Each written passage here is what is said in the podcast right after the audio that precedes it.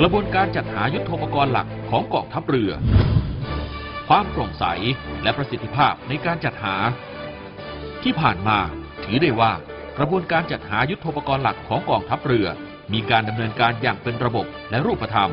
นับตั้งแต่จากการจัดตั้งสำนักงานจัดหายุทโธปกรณ์ทหารเรือขึ้น และได้มีการพัฒนาการมาเป็นลำดับ จากการจัดทำรายละเอียดของโครงการเสริมสร้างกำลังกองทัพ ได้ก่อนล่วงหน้า 2 ปีงบประมาณ ส่งผลให้กระบวนการพิจารณา การวางแผนโครงการ การบริหารโครงการ และการบริหารสัญญา มีเวลาเตรียมการและการดำเนินการเพิ่มมากขึ้น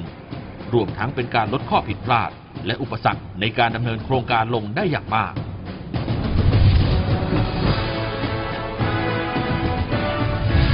การให้ความสำคัญกับความโปร่งใส และความสามารถในการตรวจสอบได้ในทุกขั้นตอน และกระบวนการทำงาน เพื่อให้การใช้จ่ายงบประมาณเป็นไปตามกฎระเบียบข้อบังคับ และเป็นไปอย่างมีประสิทธิภาพ การป้องกันการเกิดข้อร้องเรียน ซึ่งทำให้เสียเวลาและเสียโอกาสของกองทัพเรือ ทั้งยังเป็นภาพลักษณ์ที่ดีของกองทัพเรือในด้านความโปร่งใส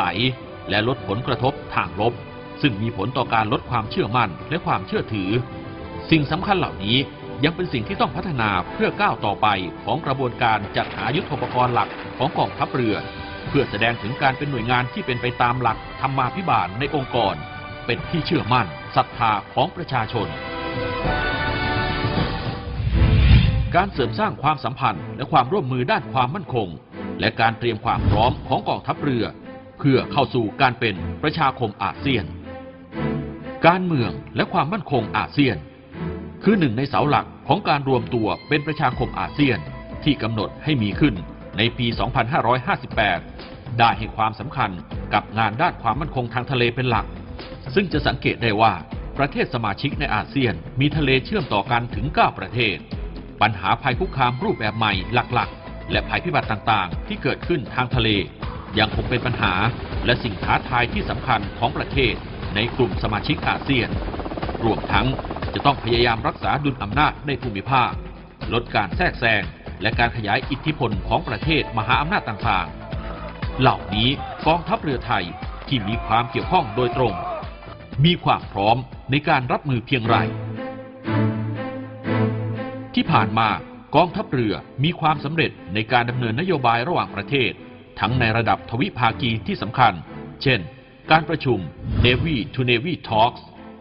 การประชุม Navy to Navy Staff Talks และการประชุม Joint Working Group กับประเทศต่างๆ หลายประเทศ ได้แก่ อินเดีย ฟิลิปปินส์ออสเตรเลีย เกาหลีใต้ อินโดนีเซีย สิงคโปร์ และสหรัฐอเมริกา และในระดับพหุภาคี ได้แก่ การประชุมตามกรอบความร่วมมือ WPNS การประชุม IONS การประชุมตามกรอบความร่วมมือประชาคมการเมือง และความมั่นคงอาเซียน เช่น ARF AMF และ ADMM Plus และการประชุมผู้บัญชาการทหารเรืออาเซียนที่ประเทศบรูไนรวมทั้งการปฏิบัติการร่วมในการรักษาความมั่นคงทางทะเลกับต่างประเทศ เช่น การจะส่งกำลังพลปฏิบัติหน้าที่ในกองกำลังเฉพาะกิจผสมนานาชาติ ในการปราบปรามโจรสลัดในพื้นที่นอกชายฝั่งโซมาเลีย รวมทั้งร่วมแก้ปัญหาโจรสลัดในพื้นที่ต่างๆ โดยเฉพาะกรณีปัญหาโจรสลัด บริเวณอ่าวเอเดน และชายฝั่งโซมาเลีย ในระหว่างเดือนกรกฎาคม ถึงเดือนพฤศจิกายน พุทธศักราช